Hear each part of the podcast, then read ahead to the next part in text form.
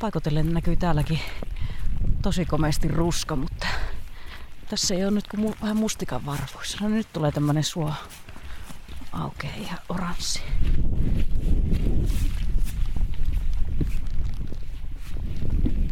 Hei! Tiina, onko tää nyt se, mikä sen paikan nimi oli? Ikkunalampi. Tää, joo, tää on se ikkunalampi. Tää on aivan, aivan kerrassaan merkillinen paikka. Että tämähän on semmonen niin luonnon luoma ääretön allas. Eli niitähän rakennetaan semmoisia niin kymmenen tähden hienostohotelliin tämmöisiä infinity pool-tyyppisiä uima-altaita, niin tosta, jos nyt olisi selkeämpi sää, niin tuon lammen toisen reunan tuolta puolen, niin sieltä näkyy Kitkajärvi ja sitten nuo Kuusamon vaarat, koska tuo, niin tuo rinne viettää tonne alas, niin se näyttää, että tämä allas jatkuu tuonne niin taivaaseen tavallaan. Joo, täällä ollaan Riisitunturilla äh, kiv, kivutaan huippua kohti. Aika korkealla ja ollaan lähdettiin tuosta tuosta autiotuvalta ja nyt päästiin tähän ikkunalammelle. Tänään pikkusen sata ripottelee tässä syyskuun loppupuolella, kun ollaan liikenteessä. Oikein syksyinen sää ja, ja taivas on meitä täällä kyllä vastassa. Näkyvyys nyt ei kovin pitkälle, kovin pitkälle täällä sumussa ja pilvessä ollaan. Ja tämän vuoksi ikkunalampikaan ei näytä nyt näkymäänsä muuta kuin tuonne valkeaan utuun. Kyllä joo, täällä ollaan nyt Riisitunturin niin perusasioiden äärellä, että aina kun puhutaan Riisitunturista, niin muistetaan mainita se, että tämä on niin Suomen kosteimpia alueita ja todellakin näin on, että tämähän on kokonaisuudessaan semmoista yli 300 metrin merenpinnan yläpuolella, että ja nuo korkeammat huiput on jotain 4, 450 metrin merenpinnan yläpuolella. Eli kun tuolta, tuolta lounaasta tulee niitä matalapaineita, niin ne törmää tähän ylänköalueeseen ja ne sitten sataa täällä alas tai tiivistyy semmoisella tykkynä sitten noihin lumiin niin, tai noihin puihin, niin siitä syystä täällä on, tänne on syntynyt sitten myös näitä rinnesoita, joka on semmoinen piirre, josta kaikki luonnontieteilijät tämä ristunturin tuntee, että tuolta ihan huivulta alas asti valuu semmoisia saraisia, laajoja, peittäviä suoalueita.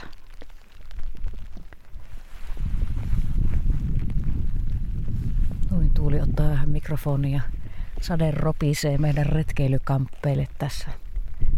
Ikkunalampi on silti kaunis, vaikka nyt ei heijastakaan tänään meille mitään, eikä näytä näkymää tuonne Kyllä. kauas eteenpäin. Kyllä, täällä kannattaa käydä semmoisena kauniina kesäisenä päivänä katsomassa, miltä tämä oikeasti näyttää.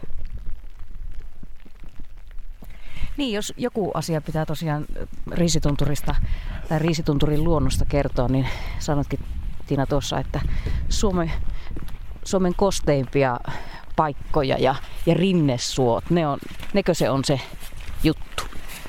Joo, ne, ne on yksi, yksi juttu ja sitten toinen juttu on tämä, minne me ollaan tässä kiipeämässä nyt, eli nämä, nämä huiput, nämä tunturit. Että tämähän on, täällä on tosiaan eräänlaista tunturikasvillisuutta Lapin suurtuntureiden eteläpuolella. Ja nämä poikkeaa kyllä niin niistä Lapin suurtuntureista monessa mielessä ja sen takia nämä on aivan niin ainutlaatuisia. Ja nämä, on niin kuin, nämä boreaalistunturikaankaat on yksi Suomen kansainvälisistä vastuuluontotyypeistä. Mitä se tarkoittaa? Että meillä on vastuu niiden suojelusta, että niitä ei tosiaan juurikaan esiinny niin kuin vastaavilla alueilla muualla Fennoskandiassa tai Kuolan niemimaalla.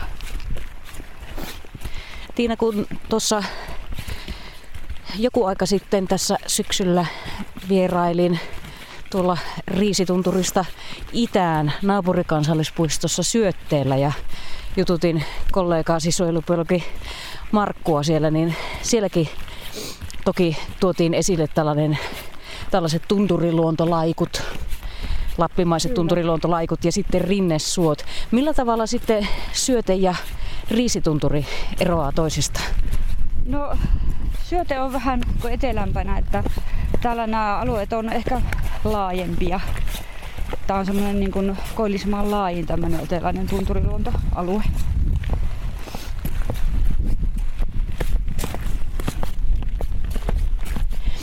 No nyt alkaa tuulemaankin niin kuin tunturissa kuuluu. Kyllä. Ja tosiaan niin, jos vertaa niihin pohjoisiin laajoihin tunturialueisiin, niin täällä tämä lajisto on sillä lailla vaatimattomampaa, että täällä jokunen putkilokasylaji, tämmöinen selkeä tunturilaji asustelee, että yleisin on tuo riekonmarja, jota näkyy tässäkin nyt poluvarassa siellä täällä. Eli tää, joka värjää tää maaruska aikaan tähän maisemaan vähän tämmöisen punertavaksi. Tätä saattaa olla isojakin laikkuja. Nytkin kauniin voimakkaan punaisena siellä. Kyllä, joo. Kanervikossa. Ja sitten täällä on sielikköä, silloin kevätaikaan semmoiset nätit vaaleanpunaiset kukat ja sitten on tunturi liekoa ja tunturi vihvilää, mutta siinä nämä niin selkeät tämmöiset tunturi putkilokasvilajit on.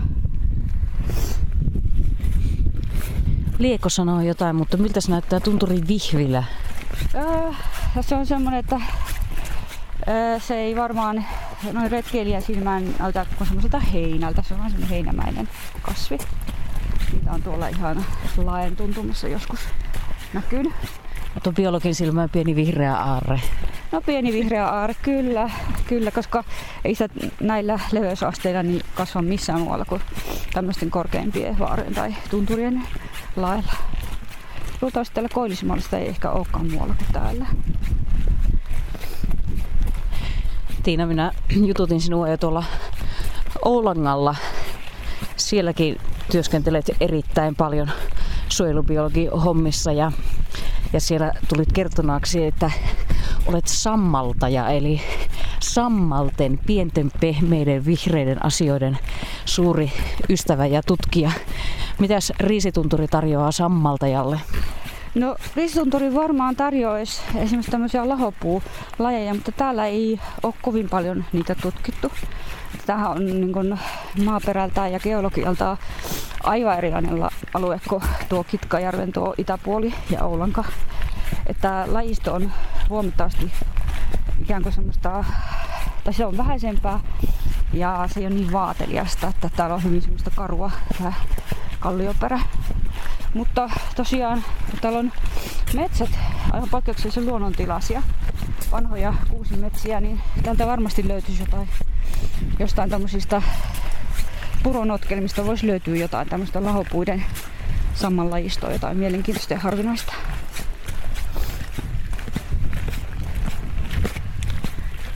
Riisitunturi, riisitunturin käyntimäärät ovat nousseet aika voimakkaasti viime vuosina. Tuntuu, että retkeilijökunta on nyt todella löytänyt tämän paikan.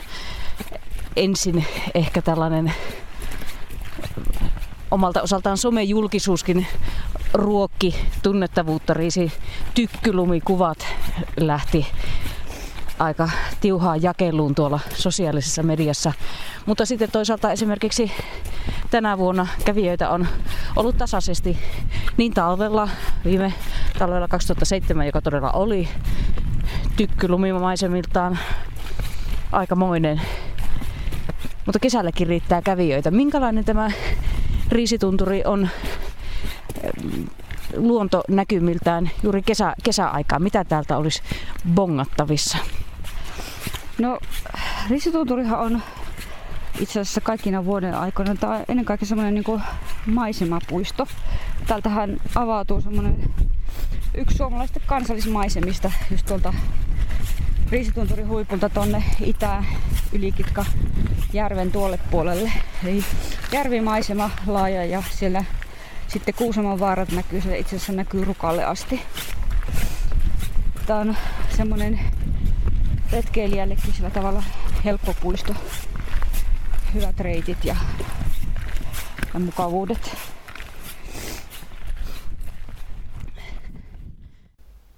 Ulkoruokinnassa riisitunturilla –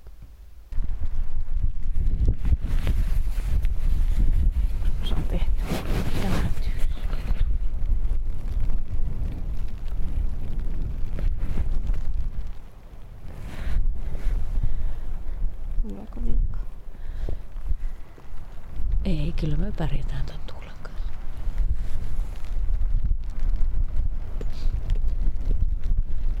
Nyt ollaan ilmeisesti niin huipulla kuin pääsee. Nyt ollaan niin huipulla kuin pääsee. Me ollaan tässä Riisitunturin huipulla ja tuossa kivessä on tuo maanmittauslaitoksen korkeuskiintopiste, eli tässä on nyt se vähän vajaa 450 metriä merenpinnan yläpuolella. Tuo nypykkä tuossa. Tuo, tuo nypykkä tuossa. Maanmittauslaitoksen siihen junttaamaan. Joo, näitä näkee näillä korkeilla vaaroilla, että ne on jotenkin ikään kuin absoluuttisesti mitattu, että, että millä korkeudella tässä nyt ollaan. Ja tää on näitä, tää on varmaan, tää on Koillismaan korkein huippu. Nyt sä seisot siinä korkeammalla huipulla. Niin, mä tuli tähän samalla vähän mikrofonisuojaksi. Anteeksi, ei, ei myöskään mitenkään tarkoitus olla sun yläpuolella, mutta ajattelin, että jos musta on vähän tuulen suoja tässä, niin, no niin ei mikkiin kyllä. puhise ihan niin kovasti. Joo. Miten muuten Tiina, onko sulla mitään käsitystä, että mietin tuossa matkalla, kun patikoin sinua vastaan tuonne autiotuvalle, että kun riisi on riisi, mutta mikä on riisitunturin riisi? Mistä se sana tulee? Joo, no se on ainakin varmaa, että se ei ole siis tämä syötävä riisi, vaan se on ilmeisesti alkuperäisessä muodossa riis, niin kuin vanhoilla perustunturilla, peruskartoilla näkee, että riistunturi. Ja mä oon itse lukenut tai kuullut sitä ainakin kolme teoriaa. Ja yksi niistä on se, että se tarkoittaisi jollain muinaisella tai ehkä nykyiselläkin saamen kielellä heinää, jolloin se viittasi niin näihin saraisiin heinäisiin noihin su, soihin, rinnesoihin, mitä täällä on paljon. Ja sitten toinen vähän vakuuttavampi teoria on se, että se tarkoittaisi samaten jollain saamen kielellä niin tykkyä, jolloin se viittaisi tähän talviseen tykkyilmiöön, josta tämä alue niin kuin leimallisesti tunnetaan. Ja sitten mä oon lukenut vielä semmoisen kolmannen teorian, että, että kun täällä, täällä on erilaisia liekokasveja, muun muassa riideliekoa, tunturiliekoa, ja ne tuottaa semmoista liekopölyä, että sitä on käytetty muinoin kansanlääkinnässä riisitaudin hoidossa, että se jotenkin liittyisi tähän, mutta minusta tämä kuulostaa aika kaukaa haetulta selitykseltä, että itse on taipuvainen uskomaan, että tämä on joku vanha saamelaisperäinen nimi, koska tällä alueellahan on ollut tässä Kitkajärven tienoilla niin yksi niistä viimeisistä saamelaiskylistä silloin 1700-luvulla. Keitä laitamme rahamme sen selityksen. Oliko se numero B, joka lukittiin? Se oli numero B, joka lukittiin. Että olisi kiva tietää, jos osaisi saamen kieltä, että löytyisikö sieltä selitystä sitten tälle, että mitä tykky on milläkin saamen kielellä. Miten muuten suojelubiologin työssä, onko tarvetta tai tuleeko käytyä riisillä silloin tykyn aikaan? Vai onko sinunkin liikkumiset riisitunturilla niin kevättä, kesää ja tätä syksyä? Kyllä ne on kevättä, kesää ja syksyä, eli tätä niin sanottua maastoaikaa, jolloin tuo kasvillisuuskin on, on nähtävissä. Että hyvin har, harvoin tulee talvella käytyä työasioissa, en varmaan koskaan käynyt, mutta ihan yksityishenkilönä on kyllä liikkunut paljonkin. Ja muuten, niin mitä siihen tykkyyn tulee, niin tähän, täällähän tosiaan liikkuu paljon valokuvaa ja silloin kevät-talvella, jos tykky on komeimmillaan, mutta minun mielestäni tämä, tämä tykkyilmiö on kaikkein kauneimmillaan silloin ihan kauden alussa, eli silloin ihan ensimmäisten pakkasten aikaan, koska silloin kun ö, tulee ensimmäiset niin kuin yöpakkaset, niin tuota, se ilmassa oleva kosteus se tiivistyy ihan kaikkialle niin, että kaikki neulaset ja kaikki, kaikki lehdet tuolta puiden latvoista tuonne maaperään asti, ne on kaikki semmoisen ohuen ohuen kuuran peitossa ja se on niinku semmoinen semmoinen terävöitetty maisema, että se muistuttaa jotain semmoista vanhaa sävykästä valokuvaa, että siinä on musta ja valkoista ja sitten kaikkia harmaan sävyjä sitä väliltä. Minusta se on kaikkein kaunein kuvausaika Riistunturilla. Maisemapuisto antaa nytkin kyllä ihan komean tämmöisen utuisen sumuisen maiseman, mutta näkyvyyttä ei ole meillä kovin pitkälle, kun täällä tunturin päällä seistää. Joo, ei tuo näkyy vaan noita tykystä vaurioituneiden kuusten tommosia haamuja tuolla katoaa tonne usvaan. Nämähän on hyvin persoonallisia kaikki nämä puut. Nämä on tosiaan lumeen runtelemia, että sehän se tykyn paino, niin sehän voi olla tuha, tuhansia kiloja tai tuhannen kiloa ainakin. Että aikamoinen taakka näiden puiden kestättävänä sekä näiden kuusien että näiden yksittäisten mäntyjen, mitä täällä on.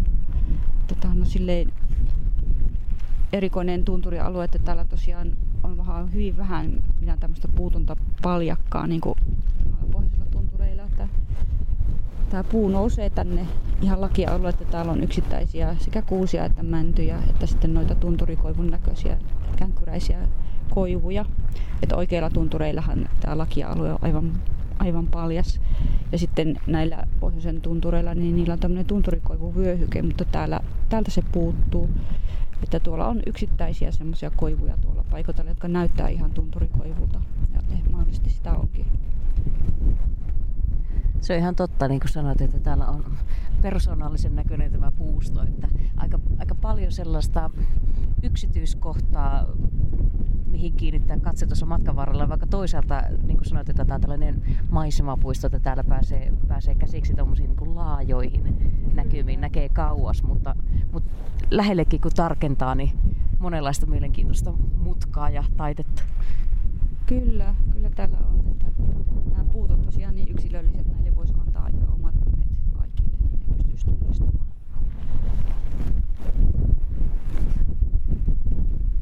Sen verran kyllä tuivertaa ja tässä pitää koko ajan tätä mikrofoninkin päällä pitää kaikkia mahdollisia ylimääräisiä kankaita, mitkä on mukana.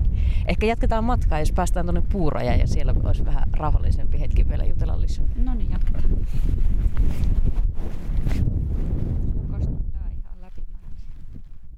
Ulkoruokinnassa Riisitunturin kansallispuistossa.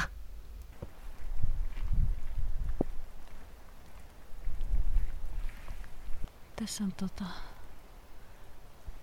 Tämäkin oli tällä viikolla taas puheenaihe tämä puhdas ilma, kun Yhdysvaltain presidentti Mr. Trump meni kehumaan, että Yhdysvalloissa se on niin puhdas ilma ja sitten amerikkalainen TV-kanava Newsweek se oli, joka meni oikaisemaan, että kyllä se on Suomi, jossa on tutkitusti maailman puhtaa ilma. Täällähän näitä niin. merkkejä, merkkejä löytyy, vaikka tietenkin ne tieteelliset tutkimusasemat on eri, mutta joo, meidän täällä. kansallispuistoista löytyy ihan omat, omat merkit. Kyllä joo, täällä, täällä on runsain määrin tätä naavaa ja luppua näiden kuusien. Kuusista roikkuu ja, ja sehän on tunnetusti tämmöinen puhtaan ilman merkki. Mitä enemmän sitä on, niin voi olla varma siitä, että ollaan tämmöisellä alueella, se on hyvä hengittää. Miten mulla on joku tämmöinen hämärä muistikuva, eli peruskoulusta nyt joku biologiaopettaja ääni huhuilee tuolla kallonin sisällä. Oli joku tämmöinen sääntö, että miten ne tunnisti? Joo, tämä tunnetusääntö menee niin, että naava napsahtaa ja luppu lupsahtaa. Eli jos sitä venyttää sitä naavan tai lupon sekovartta, niin sitä, sen, siinä tulee semmoinen tunne, että se joko napsahtaa poikki, jolloin se on naavaa, jotain naavalajia, tai sitten se ei vaan lupsahtaa rikki, niin silloin se on jotain luppolajia. Se pitäisi niin tuntea niin kuin sormillaan, että miltä se, miltä se ikään kuin tuntuu se napsahdus tai lupsahdus. Sitä ei ehkä niinkään kuule.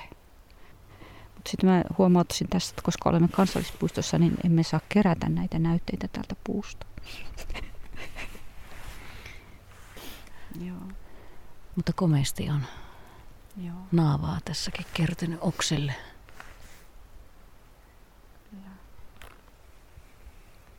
Viimeiset mustikat roikkuu vielä tuossa varsilla ja mustikkakin on kyllä täällä paikotelle, paikotellen kauniissa ruskassa, mutta se kaikkein kaunein punainen jäi kyllä tuonne tunturin päälle. Se oli sitä... Riekonmarja. Riekonmarja. Tämä on melkein semmoinen voimakkaan karmiinin punainen se lehti, se syysruska. Ja sitten täällä toisaalta no, koivua täällä on vähemmän. Koivuissahan täällä Koillismaan suunnallakin tänä syksynä ollut aivan upea ruska. Mutta nyt tässä meidän ympärillä on vaan tätä havupuuta pääasiallisesti. Mutta sitten täällä risitunturilla noilla rinnesoilla, niin siellä kyllä sitten oikein tuommoinen voimakkaan kelta oranssin leimua, joka sävyasteessa löytyy. Upean näköinen. Kyllä, joo. Siellä tosiaan nämä, näillä saroilla on tämmöinen kaunis voimakkaan kellan oranssi tämä rusko. Kerrotaanpa Tiina vielä noita ihan peruskouluasioita muutenkin, että tämä, tämä ruska, niin mistä ne värit syntyvät? No siinä nämä puut, kasvit ei halua hukata mitään arvokkaita raaka-aineita, niin ne ottaa nämä viherhiukkaset talteen. Ja sitten kun ne viherhiukkaset siirtyy sinne varastoon, niin se, näissä lehdissä paljastuu sitten ne muut värit, mitä ne viherhiukkaset on kätkeneet. Ja siellä on sitten kaikenlaista keltaista ja oranssia ja punaista sävyä.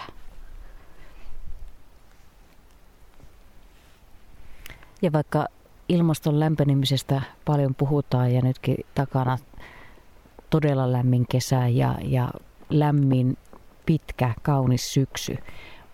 Mutta ruskaa se ei niin hetkauta, eikä tuota ruskan ajankohtaa, tämä lämpö, eikö se näin mene?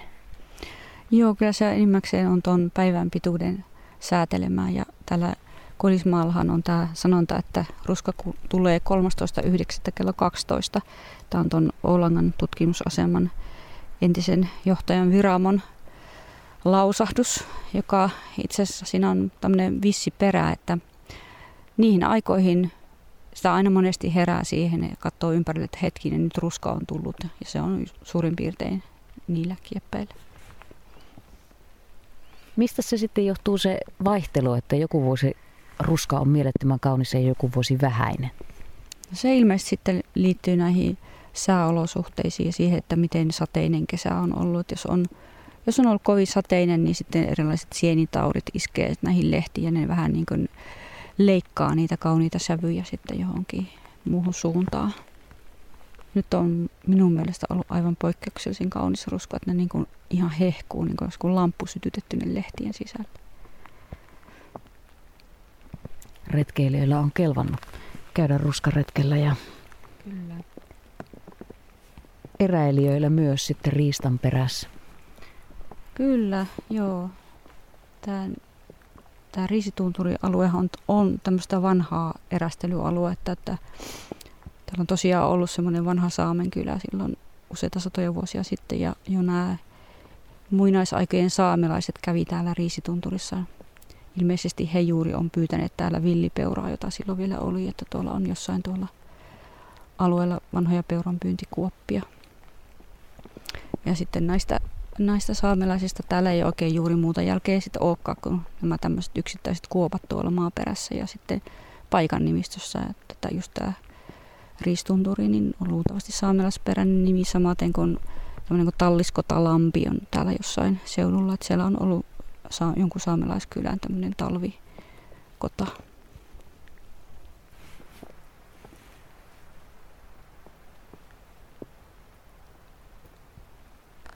Rauhallista on, ei näy enää lintuja, ei mitään. Tuolla autiotuvan pihapiirissä, jossa oli isohko retkeilijäryhmä tulistelemassa ja eväitä syömässä, niin sinne kuukkelit kyllä heti keksi paikan päälle hakemaan eväistä omaa osuuttaan. Joo, kuukkelit, kuukkelit kyllä tulee aina sinne, missä retkeilijät pysähtyy ja, ja nehän on juuri semmoinen laji, joka vaatii ympärilleen sitä semmoista oikeasti luonnontilasta vanhaa metsää, koska ne muun muassa kun varastoo näihin naavoihin ja luppoihin, mitä meillä tässä ympärillä on, niin talvivarastojaan. Että ne on semmoisia paikkalintuja, että se yksi pariskunta hallinnoi sitä tiettyä aluetta.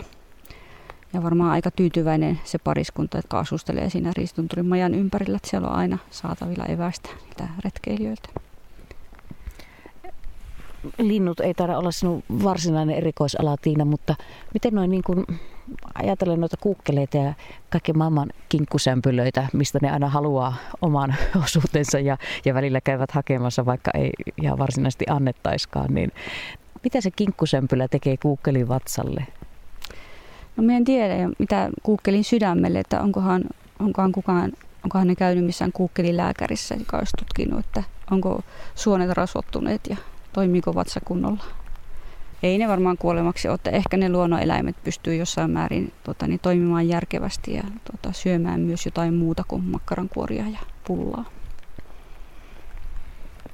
Mie on ollut siinä käsityksessä, että kukkeli on ollut ainakin muinaissuomalaisille niin semmoinen pyhä lintu, että se on jätetty rauhaan. Niitä ei ole koskaan metsästetty ja ammuttu, että mä luulen, että se on ihan oikeasti niin sen takia kesy. Se, se ei pelkää ihmisiä. Sehän eikö ole sen metsän emännän mielikin niin Mikko Lintu. En ole nyt ihan varma, mutta musta mulla on tämmöinen käsitys. Tuopa meille mitään tarkistaa. Joo. Komeasti sopii kyllä ne kuukkelin sävyytkin tällaiseen ruskaseen syksyn maisemaan. Lämmin oranssi siinä höyhen puvussa, kun on oikein siivet levällään. Kyllä joo. Sehän on, se on oikeastaan samaa sävyä kuin männynrungossa, vaikka sehän on itse asiassa kuusimetsiin sitoutunut lintu. Että kuusestahan se kuukkelin pesän löytää, jos löytää, että se osaa piilottaa sen hyvin taitavasti. Miten suojelubiologin työssä, jossa kuitenkin paljon ollaan myös maastossa, niin kuinka tuttu lintu sinulle on kuukkeli? On se tuttu lintu, että kun yleensähän minä kulen sitten tuolla noin retkeilyreittien ulkopuolella ja, ja monesti on käynyt niin, että sitten on johonkin jäänyt evästelemään johonkin paikkaan, niin sitten sieltä on jostain äkkiä kuulunut kuukkeliääniä ja, ja nämä kuukkelit ei ole koskaan kyllä ihan kädeltä tullut hakemaan mitään ruokaa, mutta kyllä jos niille viskaa sitten jotakin, niin yleensä on aina osan leivästäni heille lahjoittanut, niin kyllä ne sitten käy hakemassa sen.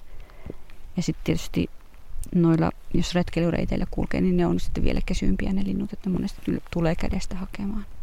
Ja niillähän on aivan ihana semmoiset viileät ne varpaat. Se on jännä elämys.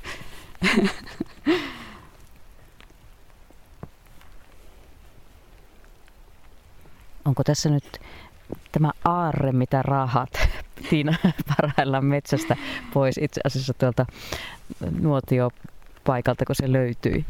Joo, se löytyi joku tämmöinen ruostunut jonkun pelittitynnyrin pohja. Siitä tulee mahdollisesti lintujen tämmöinen vesiallas. Ja voi käydä juomassa vettä siitä tai kylpemässä.